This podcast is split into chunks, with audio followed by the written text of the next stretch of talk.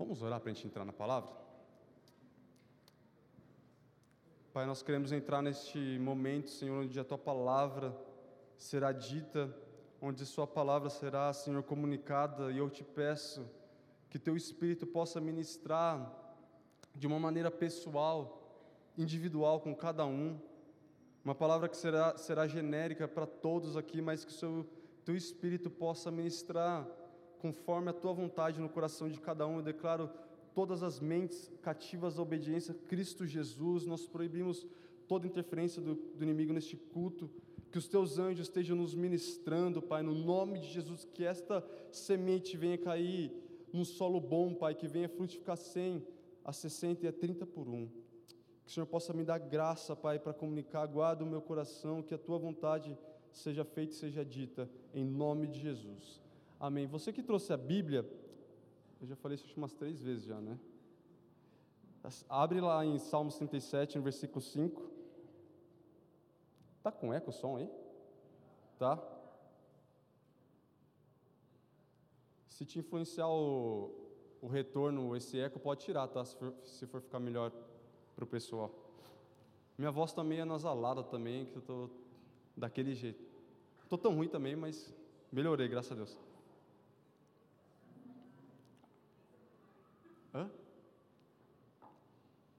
Salmos 37, 5 diz assim: é um versículo muito conhecido. Entrega o teu caminho ao Senhor, confia nele, e o mais ele fará. Fará sobressair a tua justiça, como a luz é o teu e o teu direito, como o sol ao meio-dia. Quero ler o 5 de novo, diz assim: entrega o teu caminho ao Senhor, confia nele, e o mais ele fará. Queridos, quem escreveu isso foi o salmista Davi. Davi, que foi um rei que talvez passou por tantas coisas que talvez nós não gostaríamos de passar. Até os 17 anos, acho que, acho não certeza, ele era um pastor que cuidava, por volta dos 17, tá? Ele era um pastor de ovelhas que talvez nem o seu pai dava atenção para ele, tanto que quando Samuel foi ungí-lo rei, na verdade Saul já, te, já tinha sido reprovado por Deus e Deus falou assim: vai até a cidade tal, porque lá eu vou ungir aquele quem eu escolhi, ele é uma pessoa segundo o meu coração. E quando ele entrou na casa de Jessé, que era o pai de Davi, depois de ter passado seus irmãos, na verdade, a palavra diz que o profeta Samuel, ele, olha, ele viu como era o porte do, daqueles que ele estava passando diante dele para ver se era aqueles que ele iria a ungir rei. Mas em determinado momento Deus vira para Samuel e fala assim: Samuel, eu não vejo como você vê. Os meus olhos, ele vê diferente como o seu. Porque nossos olhos, ele vê o natural, mas Deus fala assim: eu vejo o coração. E se tem algo que eu acho que se todos pudessem ter, desde empresário até qualquer pessoa, talvez eu pudesse é ver o coração da pessoa. Porque se um empresário conseguisse ver o coração de uma pessoa, o marketing dele com, certamente ia ser muito de sucesso. Porque ia saber o que passa de desejo, o que passa de pensamento e tantas outras coisas. Aquela pessoa que você acha que fala mal de você, você ia saber se fala mal de você ou não. Mas a palavra diz que então que Deus ele vê conforme o coração. Enquanto passava os irmãos de Davi, Jessé vira para Samuel e fala assim: Mas você não tem nenhum outro filho? Então Jessé vira e fala assim: Eu tenho um outro que está lá cuidando das ovelhas. Imagina num dia qualquer que Davi, sem pretensão nenhuma, vem um profeta conhecido na nação e derrama um óleo sobre a cabeça dele e fala assim: Você vai ser o rei de Israel. A questão é que, quando aquela unção foi derramada sobre a vida dele, não se estendeu um tapete vermelho diante dele e falou assim: agora entrará o rei Davi diante de vocês. Não. Ele continuou fazendo aquilo que ele estava fazendo ele continuou sendo o pastor de ovelhas que ele estava sendo até o momento. Até certo ponto, quando houve uma guerra, e vocês conhecem isso, porque é uma história muito conhecida, que um gigante que era Golias aparece e começa a afrontar os exércitos de Israel, pedindo uma luta no mano a mano. Eu sou corintiano, por isso que eu falei assim, tá? Eu vi gente com camiseta do São Paulo aqui, falei, gente, meu Deus. Vai, Corinthians. Então Golias afronta a nação de Israel e nenhum teve coragem para ir e enfrentar ele, porque aquele que vencesse a batalha seria estaria debaixo do jugo da, da nação perdedora, da, da nação ganhadora, na verdade. Mas em determinado momento, Jessé pede para o seu filho Davi, que não tinha ido para a guerra, fala assim: leva esses mantimentos para os seus irmãos. E quando ele chega lá, eu lembro que eu falei até isso na quinta, numa quinta que eu preguei. Ele passa no meio e ele ouve um boato que aquele que vencesse Golias, o rei ia dar para ele a mão da sua filha em casamento, ele estaria isento do imposto de renda, ou seja, o leão não ia pegar ele, porque crente também tem que ficar com medo de leão, né? E alguma outra coisa que eu esqueci. Gente, imagina você casar com a filha do rei. Se fosse para alguns, só casar já estava ótimo, não precisava nem ser com a filha do rei. Você, imagina você estar isento de imposto de renda. Isso é maravilhoso. Então, Davi vira e fala assim: o que, que vão dar para aquele que vencer Golias? E repetem essas mesmas coisas para ele. Mas o fato é que quando acontece aquela história muito famosa, ele vence o gigante e tudo mais, ele ainda não virou rei. Talvez quando passou na mente dele, agora vão me colocar como rei de Israel. A verdade é que aconteceu o contrário disso, porque algumas mulheres começaram a cantar uma música que começou a criar um sentimento de inveja no rei Saul. Elas cantavam: Saul venceu os seus milhares, mas Davi os seus dez milhares. E aquilo começou a mexer com o coração de Saul, e Davi, que não tinha nada a ver com isso, começou a ser perseguido por Saul. Então, quando ele achou que começaria a entrar no rumo da rota, do pleno da vontade de Deus, na mente dele, porque na verdade, quando ele estava indo para a dificuldade, ele estava indo no pleno da vontade de Deus, as coisas ruins começaram a acontecer. Ele começou a ser perseguido por Saul. Num determinado momento, a palavra diz que 400 homens, iguais e piores a ele, começaram a se juntar com Davi. Imagina você estar tá triste e pessoas tristes e com depressão começam a chegar a você. Ou caso Davi estivesse endividado, pessoas endividadas e com nome nos SPC Serasa chegaria até ele. Mas esse mesmo rei que passou por tantas guerras e dificuldades, ele vira e escreve: entrega o seu caminho ao Senhor, confia nele e o mais ele fará. Gente, se tem algo que a gente precisa aprender, porque entender, eu acredito que nós entendemos. Esse versículo talvez esteja até atrás do seu carro seja até aberto na nossa casa.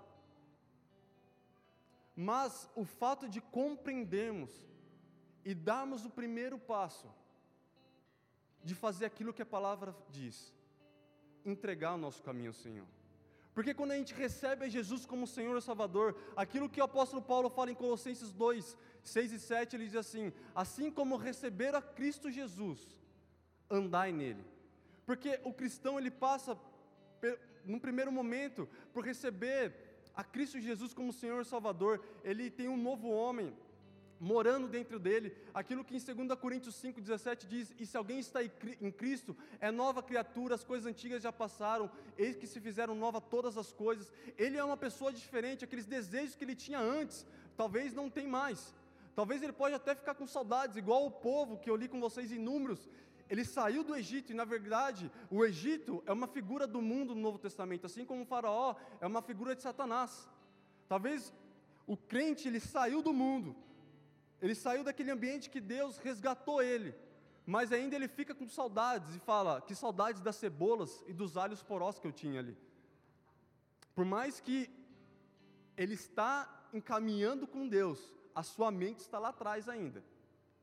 Mas quando nós vamos progredindo nisso, nós vamos crescendo, nós vamos amadurecendo no espírito. E se tem algo que nós precisamos entender que as coisas naturais não se compreendem no homem exterior, mas no homem interior. É por isso que Paulo fala em 1 Coríntios 2 que as coisas espirituais elas compreendem pelo espírito. Acho que até perguntando, no mergulhando nessa sexta que eu ministrei, foi assim, não sei se foi no mergulhando, acredito que foi. Alguém aqui que não era cristão, veio em nosso meio achou estranho, era algo assim que eu fiz uma pergunta, porque como assim em berço cristão, para mim era natural voltar para a igreja quando eu tinha me afastado. Mas talvez uma pessoa que nunca entrou numa igreja evangélica vê todo esse ambiente, talvez possa estranhar algumas coisas. E o fato é que nós andamos no Espírito. Paulo ele diz em Gálatas 5:25, se vivemos no Espírito, andemos no Espírito. Nós somos novas pessoas, nós fomos nascidos novamente, nós fomos regenerados no nosso homem. Mas agora nós temos uma vida espiritual. Nós precisamos entender que a nossa comunhão com Deus, a nossa interação com Deus, ela vem no nosso homem interior, mas porque o Espírito Santo habita dentro de nós, e essa interação é algo espiritual. As coisas de Deus, elas não se decidem naturalmente. É por isso que às vezes é difícil entender as coisas de Deus. Você já teve um sonho muito maluco e que você sabe que é de Deus e que você não teve compreensão? Porque às vezes parece que Deus nos dá uns sonhos que, falei, Deus, não era mais fácil ter dado o significado de uma vez? Em vez de dar um símbolo, tipo algum significado por trás disso, aí você tem que talvez orar para entender, e às vezes você não entende, e aquele sonho está guardado, depois passa só um tempo e depois você entende. Não é mais fácil Deus já ter mostrado? Ó, oh, é isso que eu quero falar com você. Quando Moisés, na verdade, Miriam e Arão, que são irmãos de Moisés, começam a falar mal de Moisés, Deus chama para uma reunião familiar e fala assim: Ó, vocês três, vêm diante da tenda do encontro, números 12.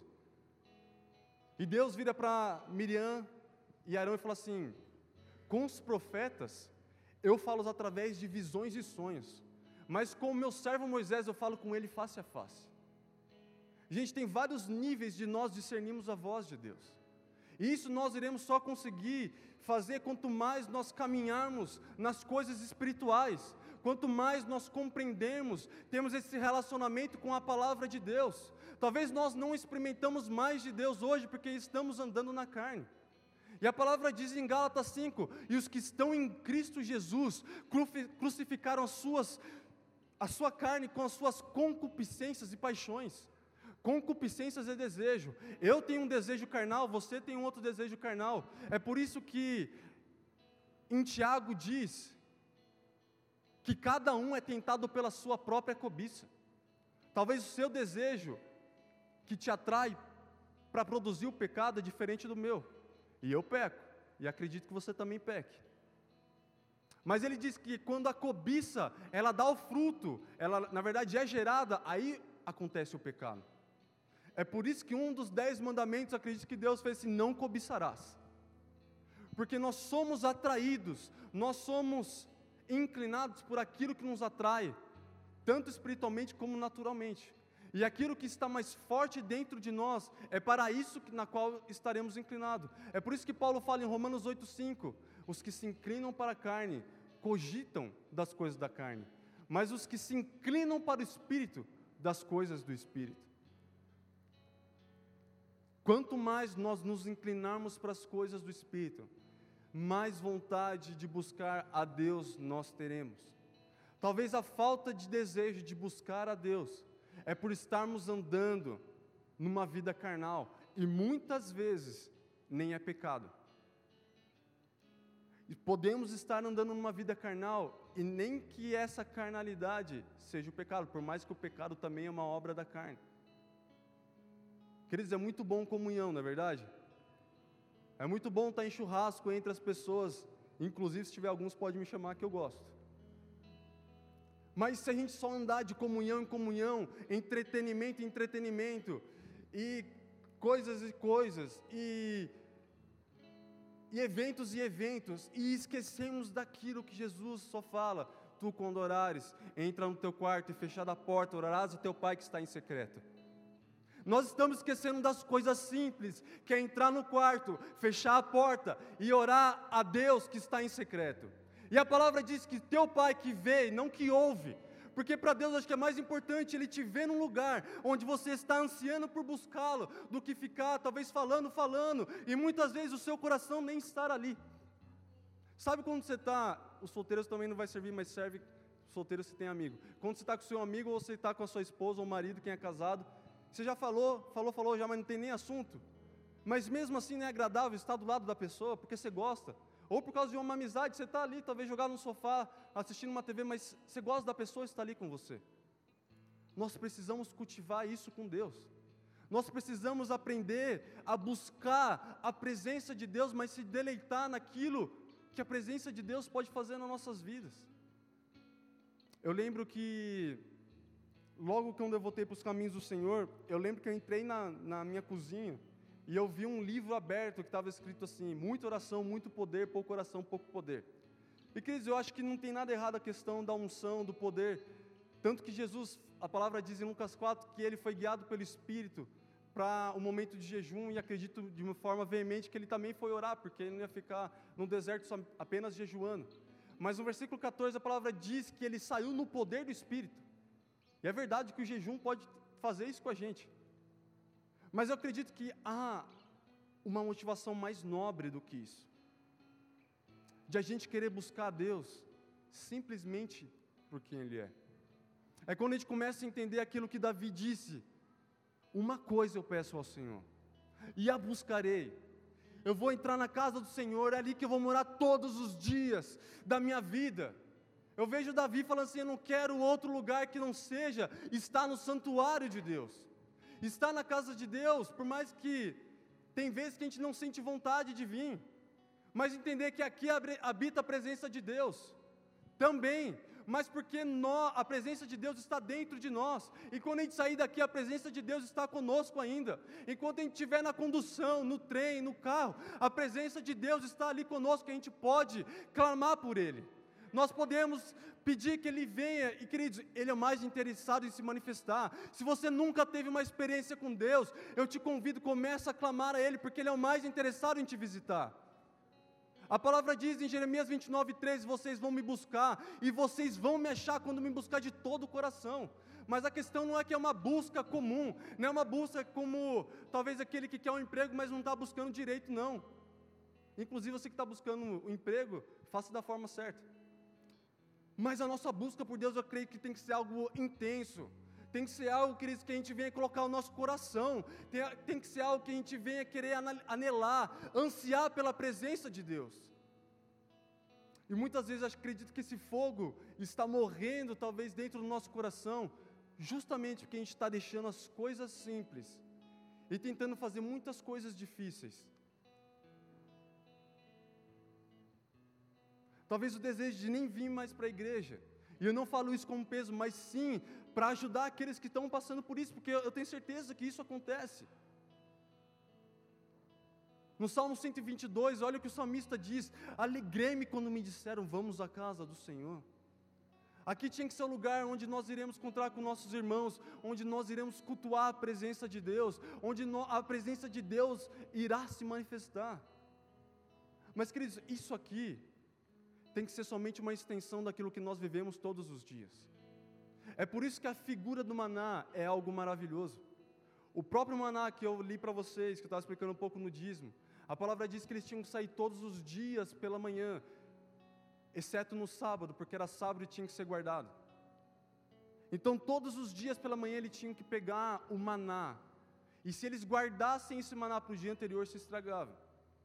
Mas o maná é uma figura de algo no Novo Testamento que Jesus, em João 6, ele vira e fala assim: vosso, os vossos pais, lá atrás, no Antigo Testamento, eles comiam pão que descia do céu. Mas agora eu sou o pão vivo que desce do céu. Da mesma forma que seus pais, Jesus não está falando assim, mas fica, acredito que fica claro a mensagem que ele quer passar. Ele fala assim: da mesma forma que seus pais pegavam aquilo todos os dias, vocês agora têm que buscar o pão vivo que desce do céu, que está disponível todos os dias para vocês. Não à toa que na oração modelo do Pai Nosso que a gente conhece, ele diz assim: o pão nosso de cada dia nos dá hoje. E isso não refere-se somente ao pão físico, mas ao pão espiritual também. Então, queridos, que nós venhamos tomar cuidado com os entretenimentos, porque os entretenimentos não é pecado muitas vezes, mas são pequenas coisas que vão nos afastando da presença de Deus de Deus. Vocês estão comigo? Então, Davi,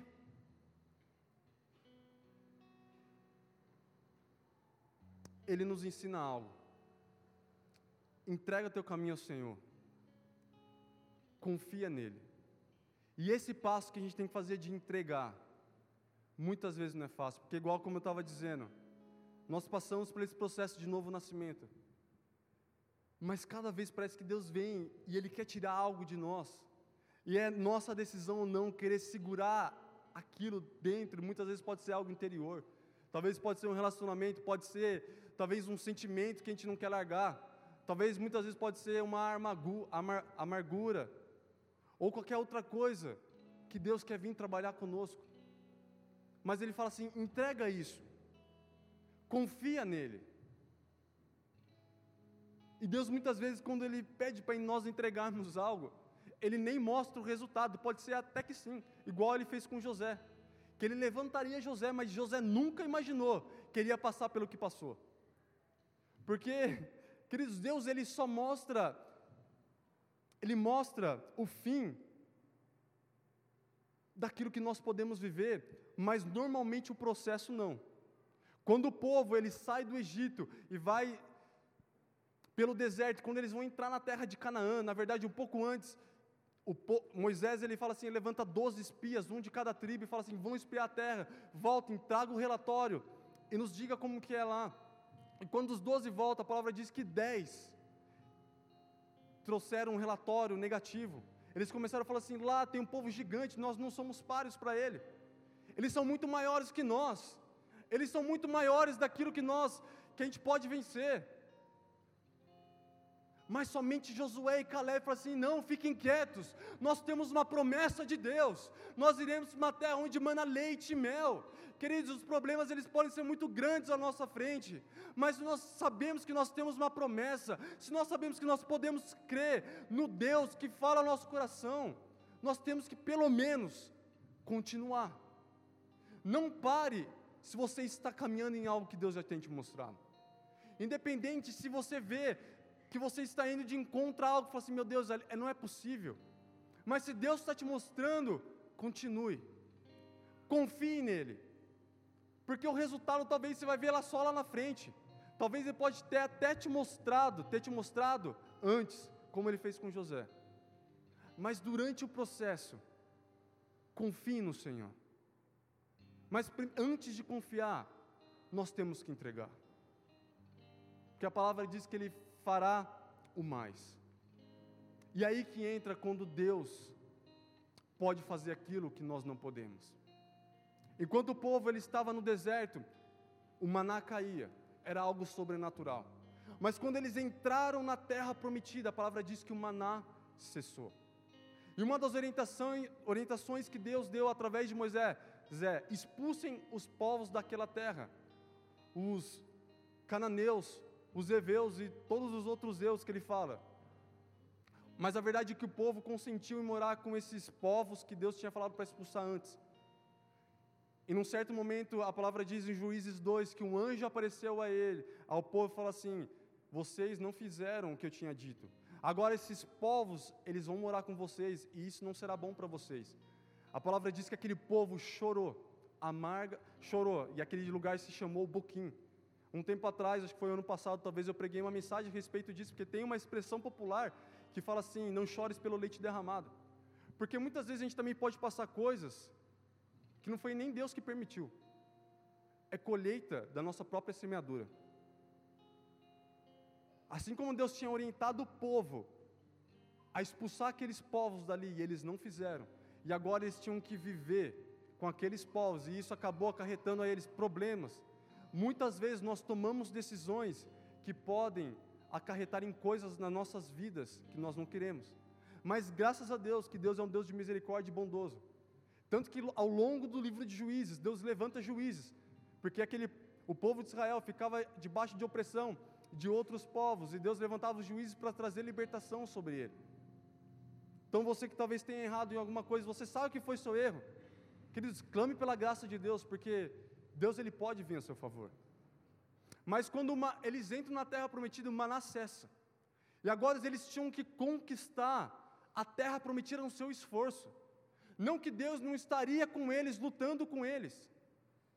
Deus sim estaria com eles, eles sabiam que era uma terra que manava leite e mel, mas agora era pelo esforço deles, pela graça de Deus juntamente com eles, porque Não que a gente tenha que fazer as coisas também achar que é nosso esforço sem depender de Deus. Mas vai chegar certo momento nas nossas vidas que a gente vai ter que entregar coisas, mas agora a gente vai ter que correr atrás daquilo que está prometido para nós. Por um tempo Deus pode trazer o maná de maneira sobrenatural. Mas num certo momento nós iremos ter que colocar o nosso esforço. E Deus estará conosco nesse momento também. Nós iremos ter que produzir, nós temos que fazer a nossa parte. Eu gosto muito de uma passagem em Tiago 1. Por mais que a palavra está dizendo a respeito de sabedoria, ele fala assim: aquele que pede sabedoria, pede com fé. Pois aquele que não pede com fé é semelhante a, um homem, a, uma, a uma onda que é impelida pelo mar, agitada e impelida pelo vento. Já viu onda do mar? Ela, ela se mexe, ela se move. Então a palavra diz que aquele que pede fé, sem, que pede sabedoria sem fé, é igual uma onda do mar, que está ali mexendo. Mas depois ele, ele fala e conclui, lá pelos versículos 7 e 8 de Tiago 1, ele diz assim: Não suponha esse homem que alcançará do Senhor alguma coisa. Homem de ânimo dobre, inconstante em todos os seus caminhos. Queridos, esse versículo é algo bom, mas ao mesmo tempo que é algo pra, que é para nos assustar. Porque a palavra diz assim: que ele não alcançará, não de mim e não de você, alguma coisa, mas que ele não alcançará de Deus alguma coisa. Por quê? Porque esse homem é um homem de ânimo dobre e inconstante em todos os seus caminhos.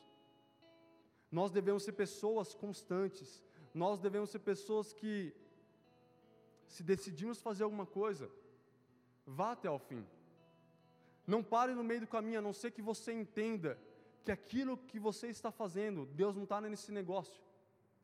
Se você consegue compreender que você está fazendo, está fora daquilo do, da vontade de Deus para a sua vida, pare e, re, e conserte isso. Mas se você sabe que você está fazendo algo, se começou um estudo, vá até o final. Se você sabe que está fazendo algo em direção àquilo que Deus já tem falado no seu coração, não pare. Porque ele, Deus quer nos abençoar. Mas a palavra diz que a pessoa que é inconstante, ela não vai alcançar coisa alguma do Senhor. E isso é algo para nos assustar, porque é como se Deus dissesse assim: eu não posso abençoar tal pessoa porque é uma pessoa inconstante. É a mesma coisa que você, pai, olhar para o seu filho e uma hora ele chega e fala assim: me dá tal coisa. No outro dia ele fala: me dá outra coisa. E no outro dia ele vira e fala assim: me dá aquela coisa. E eu vejo Deus da mesma maneira, fala assim: mas decide o que você quer. É por isso que 1 João 5,14 diz, assim: que nós temos essa confiança, que se nós pedimos alguma coisa segundo a Sua vontade, Ele vai nos ouvir. Mas também Tiago diz que nós não recebemos porque nós não pedimos. E quando a gente pede, a gente não recebe porque a gente pede mal, para esbanjar a nossa carnalidade. Queridos, eu creio de uma forma veemente que Deus ele quer ouvir as nossas orações. E não só naquele momento que a gente agradece, talvez quando você está indo para o trabalho, ou quando você está orando, mas coloca diante de Deus aquilo talvez que tem tirado a tua paz.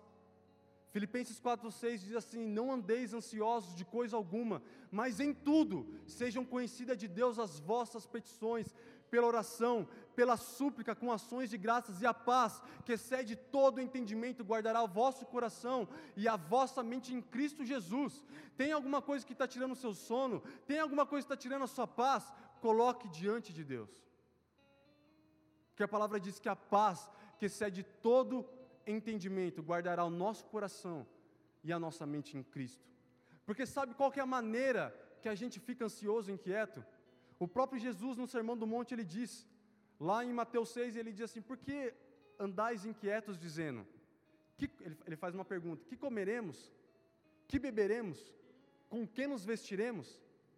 E assim que a gente fica inquieto, ansioso, assim, meu Deus, como que eu vou res resolver aquele problema amanhã? Como que eu vou cuidar daquela questão que eu não estou conseguindo resolver? Como que eu vou fazer tal coisa? É lógico que a gente vai atrás de resolver os problemas, mas nós temos que colocar as nossas ansiedades, as nossas inquietações diante do Senhor. Não deixe isso te roubar, porque talvez até isso pode te fazer levar a tomar uma decisão errada e você ter uma colheita disso. Mas, queridos, igual eu estava falando da questão da, de conquistar a terra. Vai chegar no momento que eu, acredito que Deus ele vai cessar o maná sobre as nossas vidas. E não que Ele não vai continuar nos abençoando. Na verdade, Ele quer nos abençoar. A palavra diz assim que se nós que somos maus sabemos dar boas dádivas aos nossos filhos, quanto mais o nosso Pai que está nos céus não dará boas coisas que, àqueles que lhe pedirem, Deus ele certamente ele quer nos abençoar. A palavra diz em Provérbios 10, 22, que a bênção do Senhor enriquece, e com ela ele não traz desgosto. Mas nós temos que nos esforçar. Vai ter momento que a gente vai ter que levantar da nossa cama cedo, a gente vai ter que se esforçar naquilo que Deus está colocando em nossas mãos, para sermos pessoas produtivas. Porque igual o maná caía de modo sobrenatural, vai ter hora que Deus vai parar de cair as coisas no nosso colo de maneira fácil, para a gente começar a ser pessoas produtivas, sermos pessoas que também colocaremos os nossos esforços e trabalharemos. Por isso que Provérbios 20, 13 diz assim: não ames o sono, para que não empobreças. Abre os teus olhos e fartarás do teu próprio pão. Provérbios 6,6 diz: Ó formiga, vai ter com um preguiçoso. Vocês estão comigo? Nós não podemos perder as oportunidades de Deus.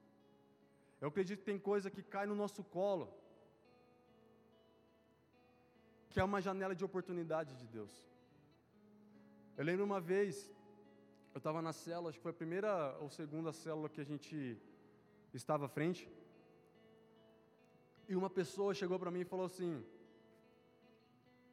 que eu me recordo e falou assim, Deus está colocando uma oportunidade, abrindo uma oportunidade para você. Eu acredito que talvez aquilo estava relacionado à questão da casa que futuramente eu acabei financiando.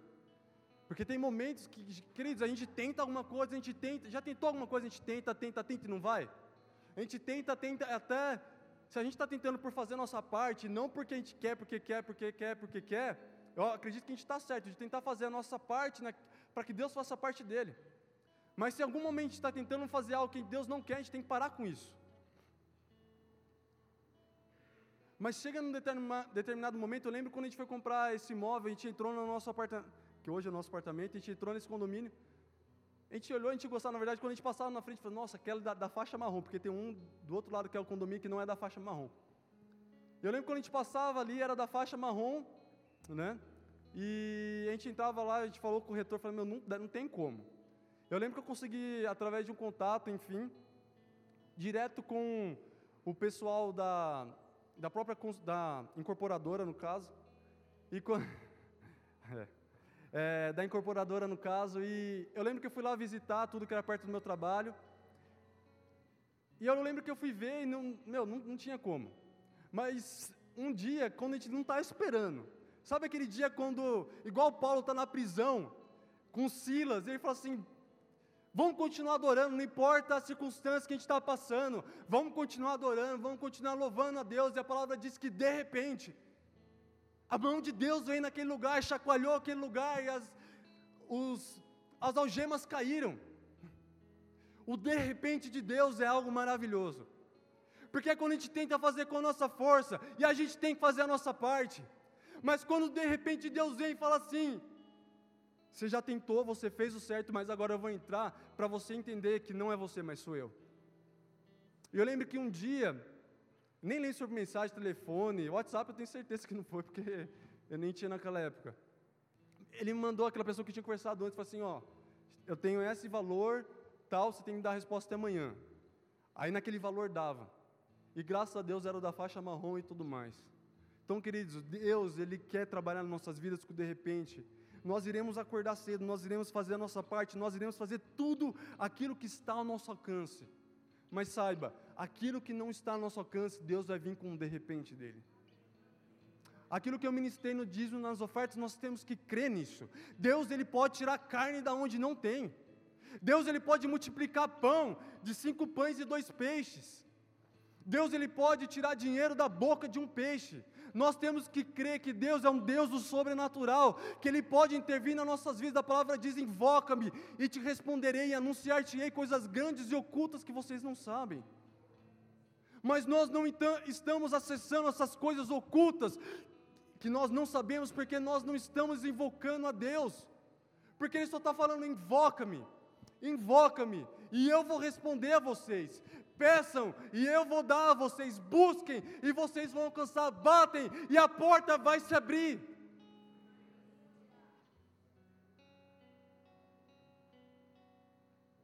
Aquilo que está dentro do nosso alcance nós iremos fazer, mas quando não tiver de mais nenhum jeito, Deus vai vir com um de repente dele. Entrega o teu caminho ao Senhor, confia nele, porque o mais, e esse mais é esse mais que a gente não sabe como Deus faz, a não ser que manifeste e a gente entenda. Gente, eu lembro que eu tinha sonho, eu saí do meu trabalho, já contei isso para vocês, e eu lembro que eu tinha, eu entrei num lugar uma vez, nessa empresa que eu estava. E eu lembro que eu tinha um sonho, talvez, todo sonho é profético, mas aquele sonho foi o profético mor, né? Se pudesse falar assim. Eu lembro que naquele sonho um profeta chegou para mim, acho que eu já contei, contei isso aqui já. Ele falava assim, 20, 60 dias úteis. E depois chegava uma outra pessoa que já tinha ministrado na nossa igreja uma vez lá na Mactube, e ele falava a mesma coisa, 60 dias úteis, que dão três meses. E você fica numa expectativa, né? O que vai acontecer daqui três meses, né?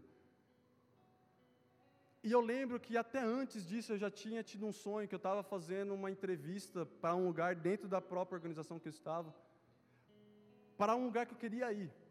E eu acredito que foi 3 de julho que eu tive esse sonho. E 9 de julho, eu não sei se aqui em Mogi é, mas em São Paulo era feriado.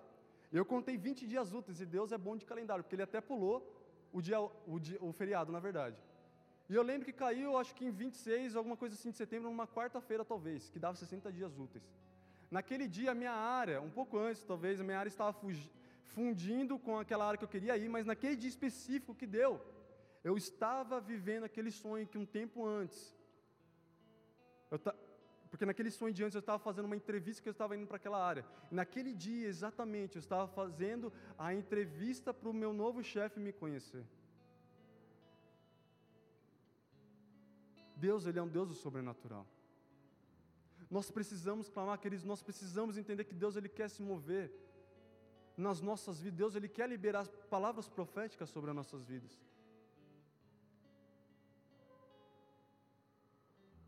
O curioso é que a gente não pode perder as oportunidades que nos dá. Mas saiba, daquilo que está sua, dentro da sua capacidade, faça porque o restante Deus vai fazer. Amém? Feche seus olhos, por favor.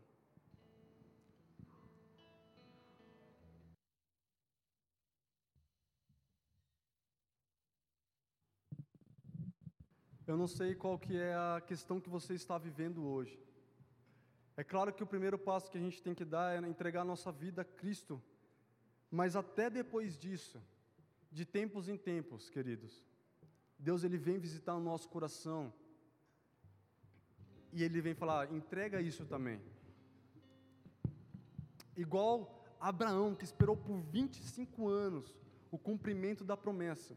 E quando a promessa se cumpre, Deus vira para ele e fala assim: agora me dá o teu filho. Na verdade, a palavra diz que Deus quis colocar Abraão à prova, porque a promessa ela não poderia ser maior que o próprio Deus no coração de Abraão. Nós devemos desejar por aquilo que Deus fala ao nosso coração, pelo, pela promessa que Ele tem nos dado. Mas até isso não pode ser maior que Deus no nosso coração. Mas eu quero falar com você que está não somente visitando-nos pela primeira vez aqui, mas que já tem vindo ou até mesmo que está longe dos caminhos do Senhor. e você sente Deus falando no seu coração agora, e você quer se reconciliar com Ele, você quer entregar a sua vida de maneira verdadeira, de uma maneira verdadeira a Ele. Eu gostaria de fazer um convite a você que quer entregar o seu coração a Jesus. Eu queria que toda a igreja orasse comigo, repetindo assim: Senhor Jesus, nessa noite, eu quero entregar o meu coração a Ti eu te recebo como meu Senhor e Salvador. na minha vida. Que a tua vontade seja feita sobre mim. Em nome de Jesus. Amém. Você que fez essa oração, eu quero orar por você. Pai, eu quero orar por essas pessoas que fizeram esta oração, Deus, que elas possam ter um encontro verdadeiro contigo, Pai. Que elas possam experimentar do teu amor de uma maneira impactante, Senhor.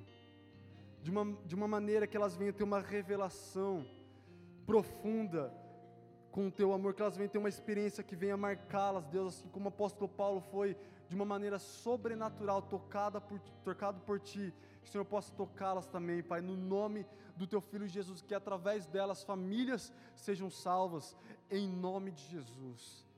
Amém. Vamos ficar de pé no nosso lugar?